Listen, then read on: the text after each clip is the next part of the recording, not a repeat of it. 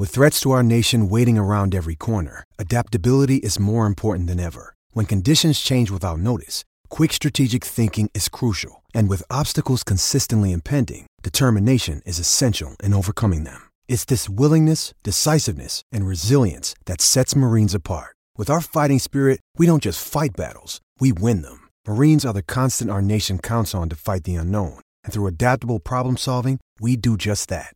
Learn more at marines.com. I'm here with Hugh Weber, the president of the New Jersey Devils.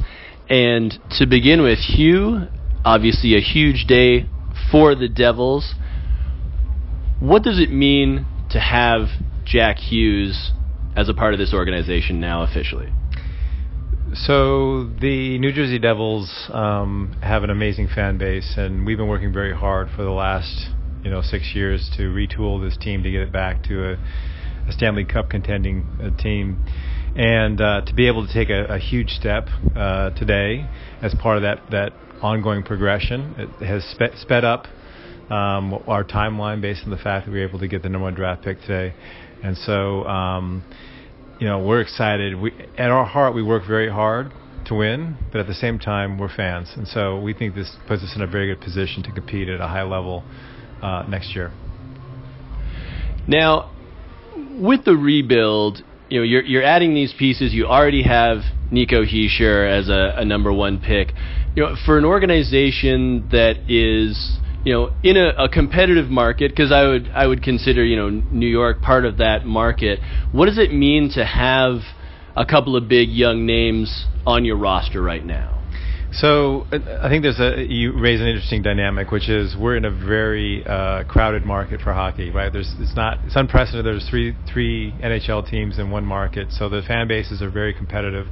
I think that the fact that the number one and two picks went to two of these teams, us and the Rangers, which there's already already a rivalry, it's a great narrative. It's a great marketing tool for us for a long time. These players are going to be compared for a long time. It also is going to be fed by this frenzy of uh, competitiveness between our, our fan bases. So again, anytime that the teams are good in this market, and it looks like now we are on a stage where all the teams in the New York market will be good uh, for some time to come.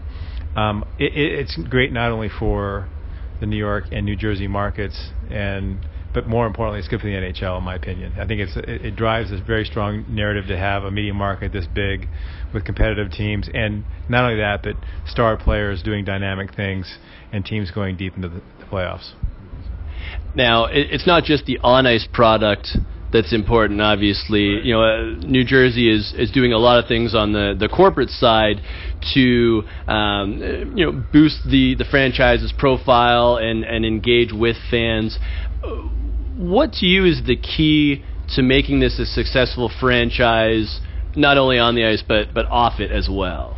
So I think we have an incredible um, partner and, and leader in Ray Shero. Ray is someone who um, is not only just striving to put a competitive team on the ice that's going to be able to, uh, again, compete for Stanley Cups, but more importantly, give this team person- personality, give it relevance, give it um, an ability to potentially go build a legacy. So, you know, you could argue that the, the New Jersey Devils have a history and tradition which is unprecedented 20 years of playoffs and three Stanley Cups and five finals, and it was wonderful. But, um, you know, I would say the ability for the fans to connect with the personalities of the players who played on those teams was pretty limited. And so Ray has a much different approach. You know, if you look at the transparency and openness that he's provided through content, letting you know cameras into the room as we discuss and, and develop draft picks into the room as we are interviewing these you know draft picks at the combine. Uh, into the room and locker room as we're uh, at the beginning of last season NHL Network came in and did behind the glass. That type of connection where where our fans can actually see the people behind you know the the mystique and the player and the stats and the wins uh, we think is is part of what makes the the future of the New Jersey Devils more sticky more more uh, connective to the young young fans and young families that are now bringing their kids to Devils games for the first time. And we think that that's going to be the difference maker as through wins and losses good and bad you build that fan base that's with you and stuck you know sticking with you uh, because they believe in, in the way you're doing things.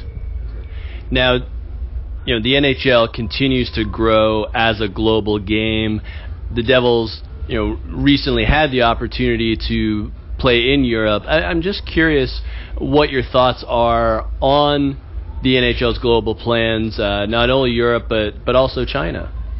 So uh, the Devils are part of um, uh, Harris Blitzer Sports Entertainment, led by Josh Harris and David Blitzer, eh, which which have properties in the NBA and in esports, and so we. Um, are very focused in on the, the, the media reach and what um, the global and international um, scope of our brands and content can can be, and we think that the NHL is. Um, at the uh, you know the, the, the cusp of, of potentially pushing out not just in Europe obviously it's a strong brand in Europe and you see a lot of uh, play and, and, players coming out of Europe. But with the Olympics coming to China and, and, obviously a greater emphasis on outreach in China, you know, just getting 10% or even 5% or even 1% of the population of China uh, to become um, followers and or uh, admirers of hockey would be a game changer for us in terms of how our content is is used globally and what that therefore how it translates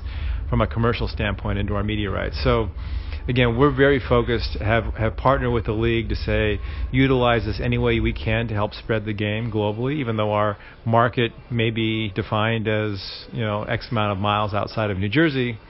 Um, we, we, we really see that, that the Devils have an opportunity to, with our international players and style of play, and, and by going to Europe, as you said last year, and potentially going to Asia in the future, that um, that we can actually build a brand and, a place where people don't have an affinity to any team. And finally, going back to the draft, um, you guys won the lottery, and uh, you you actually knew the result before most everybody else in the hockey world, you were sequestered away. Uh, what was that time like, knowing what you did but not being able to say anything? Yeah, it's like the world's greatest tease, right? So you have this great information, you want to call your families and friends and all the people that have been working so hard to get there, and yet you're stuck for an hour and a half. Although it is fun to watch it unfold on TV, knowing that you already know the answer. Um, so it was a lot of fun. It's something I'll remember forever, and, and, and hopefully, if we're we don't want to be in the lottery room again, but if we are, uh, hope that we can. It's something that we can repeat. There you go. Thanks so much for doing this. Enjoyed it. Thank you.